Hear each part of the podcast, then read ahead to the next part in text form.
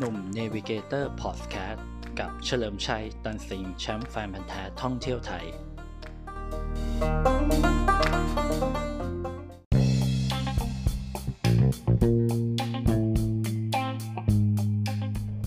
สวัสดีครับ กลับมาพบกับหนุ่ม Navigator Podcast กันอีกครั้งนะครับ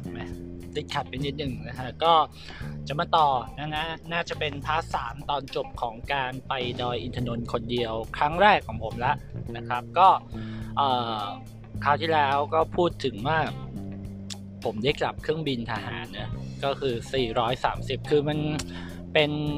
ประสบการณ์การขึ้นเครื่องบินที่แบบเอ้ยเราหาได้ยากนะครับ เพราะอย่างที่รู้กันว่า 430อะเขาจะใช้ในในทางทหารเท่านั้น ก็คือเหมือนอไปช่วยผู้คนนะครับ หรือจะขนของหรือจะอะไรก็ตามนะครับ ด้วยชีวิตผมที่ห่างไกลจากข้าราชการทหารเนี่ยคงอกหาโอกาสขึ้นยากนะครับหาโอกาสขึ้นยากก็เลยกลับกับน้องเขาที่แบบว่ามีคุณพ่อเป็นทหารอากาศนะครับ ก็ได้คุณได้สิทธิ์นั้นนะครับ คุณได้สิทธิ์นั้น แล้วก็ได้รับประสบการณ์ใหม่ได้แบบเออลองนั่งเออเครื่องบิน 430 นะครับ ซึ่งภายในเครื่องบินเนี่ยมันจะกว้างมากนะฮะ อย่างที่บอก ก็นั่งแบบว่าชิดชิดผนังของเครื่องบิน คือเราไม่ได้หันหน้าไปทางหน้าเครื่องบินนะฮะนั่งหันข้างให้นะครับคล้ายๆอารมณ์สองแถวอย่างนั้นนะครับ แล้วก็มีเครื่องไม้เครื่องมือเต็มเลยเกี่ยวกับชูชีพเกี่ยวกับอะไรเงี้ยแล้วก็เขาจะขนของไปได้ เวลาแบบเครื่องบินขึ้นทีหนึ่งพวกไอพ่นพวกอะไรเงี้ยก็จะขนไปตลอดนะครับ ก็ผมกลับมาถึง สนามบินไม่ใช่ดอนเมืองสนามบินทุปาเตมีนะครับของทหารอากาศที่กรุงเทพเนี่ยเราเราสักบ่ายสองก็แยกย้ายกันกลับบ้านนะครับ แต่ผมก็สัญญากับทีมเนี่ยน้องๆ ทีมสัตวแพทย์จุฬาว่าเดี๋ยวผมจะเออเดี๋ยวล้างฟิล์มมาให้นะ แล้วก็นัดกันรับรูปนะครับ หมายถึงว่าผมก็จะเอารูปให้ ก็พอตอนไปล้างเนี่ยโอ้โห จะบอกว่า แปดเอาไปสิบม้วนใช่ไหมแปดม้วนนี่เป็นลูกเข้าหมดเลยครับแต่ผมก็ดีใจนะแบบว่าอย่างน้อยแบบมันกลายเป็นแบบว่าเฮ้ยภาพเป็นความทรงจำหนึ่งในชีวิตผมที่แบบว่าได้รู้จักกลุ่มกลุ่มหนึ่งนักเดินทางกลุ่มหนึ่งแล้วก็แบบว่าเราสามารถทำให้เขาแบบว่ารู้สึกดีในการแบบว่า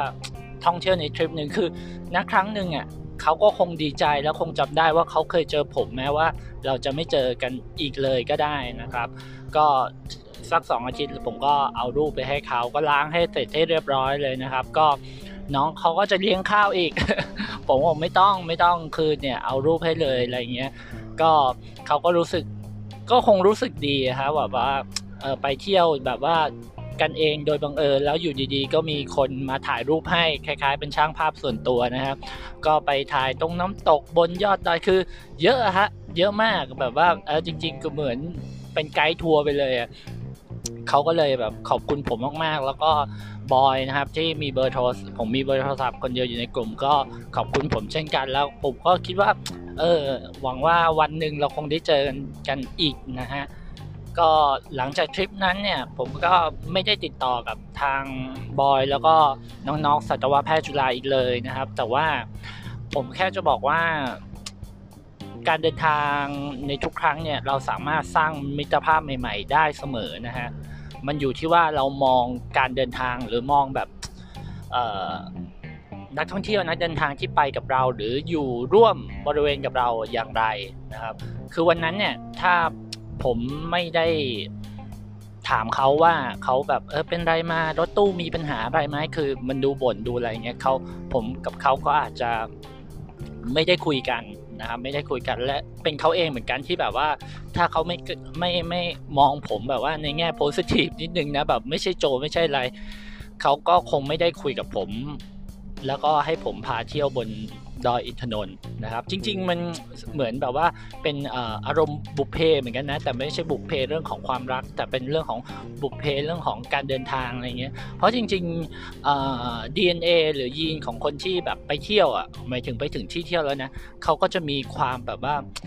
ความอยากเที่ยวความอยากรู้อยากเห็นนะถ้าใครช่วยเขาได้หรือไกด์เขาได้เนี่ยเขาก็จะยินดีมากอันอันนี้คือแบบว่าเป็นเรื่องแบบปกติเลยนะสำหรับผมคือแบบว่า ถ้าเราเข้าไปช่วยเข้าไปคุยกับเขาได้ มันจะแฮปปี้ขึ้นมา แล้วก็ทำให้ทริปนั้นแบบว่าสนุกขึ้นมากเลยนะครับ เหมือนทริปดอยอินทนนท์นะครับ ผมก็ผมว่าจำมาถึงทุกวันนี้เลยนะ ตั้งแต่ 2548 อะ อันนี้มัน 2554 แล้วอะ คือจะจะ30 ปีแล้ว 25 26 ปีแล้วก็คือยังจำได้ แล้วผมก็เชื่อว่าเขาก็จำได้ผม แล้วผมก็รู้สึกว่าโชคดีนะที่ไปช่วงช่วงเวลานั้นนะครับ เพราะว่า เพราะว่าเชียงใหม่กำลังจะเจริญมาก แต่ตอนนี้ยังไม่เจริญสักเท่าไหร่ก็คือว่าในเมืองก็ยังหนาวอยู่นะครับ หนาวแบบหนาวมากนะครับจำได้กุมภาพันธ์ที่ผมไปหนาวมากแล้วก็รถรายังไม่เยอะ การจราจรก็ยังไม่ขับข้างติดขัดเหมือนทุกวันนี้นะครับ แล้วพอขึ้นไปยอดดอยอินทนนท์ก็ยิ่งประทับใจเข้าไปใหญ่เพราะว่าหลาย ๆ อย่างที่พงที่พักอะคือจะไม่มีเลย จะมีก็แค่บริเวณตีนดอยนะครับ ที่เป็นที่พักพอเข้าเขตอุทยานแล้วที่พักก็จะไม่มีจะมีอีกทีก็แถวบ้านแม่กลางหลวงที่ผมเคยพูดไปนะครับ ที่เยื้องๆกับที่ทำการอุทยานแห่งชาติดอยอินทนนท์ที่มี แต่ก็มีเป็นลักษณะโฮมสเตย์ครับ คือไม่ได้แบบมีบ้านพักแบบว่าชัดเจนมีแอร์มีน้ำอุ่นอะไรขนาดนั้นนะครับเออย้อนเรื่องน้ำอุ่นนิดนึง เอ่อผมอาบน้ำที่ดอยอินทนนท์คือไม่มีน้ำอุ่นนะ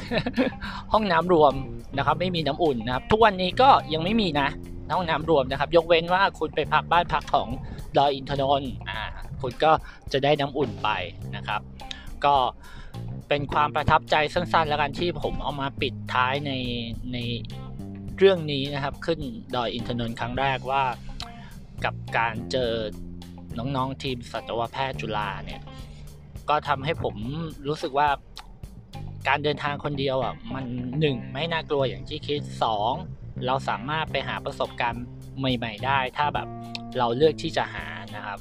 สามก็คือว่าเอออย่าไปปิดกั้นความคิดหรือไอเดียตัวเองคือก็บางทีก็ปล่อยหลายไปก็คือปล่อยหลายไป อย่าไปซีเรียสมากเวลาไปเดินทาง แต่ว่าให้คำนึงถึงความปลอดภัยของตัวเองเป็นหลักนะครับ เวลาไปเที่ยว คืออะไรที่เสี่ยง อย่างเช่นแบบเอ้ยมันต้องปีนเขาแล้วเราไม่ถนัดเงี้ยอย่าไปเสี่ยงนะครับ เพียงแต่ว่าไอ้ปล่อยไหลนี่ก็คือไหลไปในจุดที่เราคิดว่าเราแฮนเดิลมันได้นะครับอย่างกรณีเนี้ยผมไม่เที่ยวกับน้องๆเขาก็ได้นะ คือผมไปตามแบบเออเดินไปตามทางของผมเปิดไกด์บุ๊กเชียงใหม่ไปอะไรเงี้ยก็ได้ เพียงแต่ว่าผมรู้สึกว่าน้องเขาต้องการความช่วยเหลือ แล้วก็ 2 ก็คือว่า พอเราไปกับน้องๆ เราน่าจะได้ประสบการณ์ใหม่ๆ แม้ว่าเราจะไปแบบที่เที่ยวที่เดิมที่เราไปมาแล้วเมื่อวานแบบยอดดอยพระท่าน้ำตกอะไรอย่างเงี้ยนะครับ ก็ก็ถือว่ามันก็สร้างประสบการณ์ใหม่แล้วมันก็สร้างมิตรภาพใหม่ ๆ ได้นะครับ ก็นิดนึงแล้วกันก่อนจบก็คือว่าพอหลังจากที่สักปี 2014 อะ 25 2557 ที่ผมได้แฟนมันแท้ต้องเที่ยวไทยอะ ตอนนั้นเราก็มีไลน์กันแล้วเนาะ เบอร์ของบอยที่เมมไว้มันขึ้นเป็นเบอร์ไลน์ผม ผมก็จำได้ว่า น้องเขาหน้าตาอย่างนี้ผมก็เลยบอกเขาว่า น้องครับ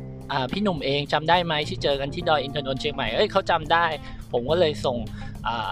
YouTube ไปให้เขาดูว่าผมไปแข่งแฟนมันแท้มาแล้วผมได้แชมป์แฟนมันแท้ท่องเที่ยวไทยก็ดีใจมากเขาบอกจริงเหรอพี่บอกโอ้โหแบบไม่น่าเชื่อเลยว่าแบบว่ามันจะแบบ คือมันจะ follow ได้ขนาดนี้แม้มันจะผ่านมาแบบสิบปีแล้วอะไรเงี้ยเขาก็เลยไปบอกเพื่อนๆที่ไปทริปนั้นด้วยเขาเพื่อนๆก็ฝากมาแสดงความยินดีด้วยนะครับ ก็เป็นว่าถามว่าขาดกันเลยไหมก็ไม่ถึงขาดกันเลย แต่แต่บอยเนี่ยก็คือมีไลน์กันอยู่แล้วก็แบบว่ามีอะไรก็ทักทายกัน แล้วก็ถ้ามีเรื่องท่องเที่ยวอะไรเงี้ยก็ ทักมาปรึกษาได้ยินดีให้คำปรึกษาเสมอนะครับ ก็ถือว่าเป็นเพื่อนอีกทริปหนึ่งจริง ๆ เวลาผมไปเดินทางเนี่ยเดินทางตามที่ต่างๆเนี่ยผมจะได้เพื่อนตามที่เที่ยวเยอะนะ เอาจริง ๆ มีแล้วสุดท้ายก็มีคอนแทคกันทาง Facebook ทางไลน์ เดี๋ยวผมมาเออเดี๋ยวผมมาเล่าดีกว่าว่า ทริปไหนบ้างที่ผมได้เพื่อนนะครับได้เพื่อนจากการเดินทางนะครับแล้วก็แลกคอนแทคกัน คือเดี๋ยวนี้พอแลกคอนแทคมันก็ง่ายเนอะ Facebook ไลน์อะไรเงี้ยมันก็ทำให้เห็นไลฟ์สไตล์ของแต่ละคนอะไรเงี้ยก็เดี๋ยววันหลังมาเล่าแล้วกันเอาเป็นว่าวันนี้ก็เบาๆสั้นๆนะครับราวๆสักสินาทีสำหรับ EP นี้นะครับก็คือขึ้นอินทอร์เน็ตครั้งแรกเมื่อ 25 ก่อน 25 ปีก่อนนะครับว่าเป็นอย่างไรแล้วมันเป็นการเดินทางคนเดียว นะครับ ที่ผมตัดสินใจนะว่าเดินทางคนเดียวทำให้ทุกวันนี้ผมกล้าที่จะเดินทางคนเดียว แล้วรู้สึกว่าการเดินทางคนเดียวก็ไม่ได้น่ากลัวอะไร ถ้าเรามีเป้าหมายชัดเจนแล้วก็เลือกความปลอดภัยเป็นสำคัญนะครับ เอาเป็นว่า EP นี้ก็จบประมาณนี้แล้วกันนะครับ แล้วไว้ลุ้นกันต่อว่า EP หน้า